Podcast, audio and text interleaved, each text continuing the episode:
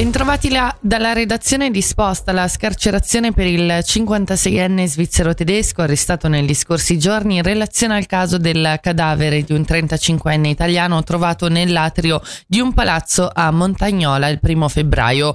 L'uomo è stato rilasciato dopo che, come riporta la regione, l'autopsia ha permesso di escludere l'intervento di terzi.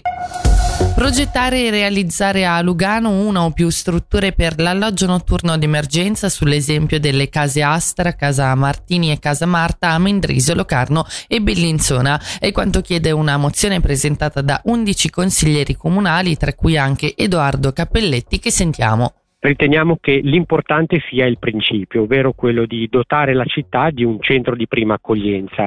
È pur vero che possiamo ispirarci ad altre esperienze virtuose, sia a livello cantonale, basti pensare a Casa Marta, sia ad altre strutture esistenti a livello svizzero. Bisognerà sicuramente sondare i bisogni del territorio per dare una risposta la più mirata possibile, però ecco l'importante è colmare questa lacuna e offrire questo servizio di prossimità alla cittadinanza.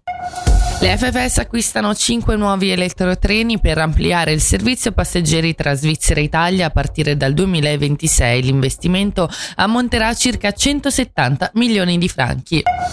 Ora le previsioni del tempo, oggi soleggiato con velature ad alta quota e temperatura massima a 15 gradi.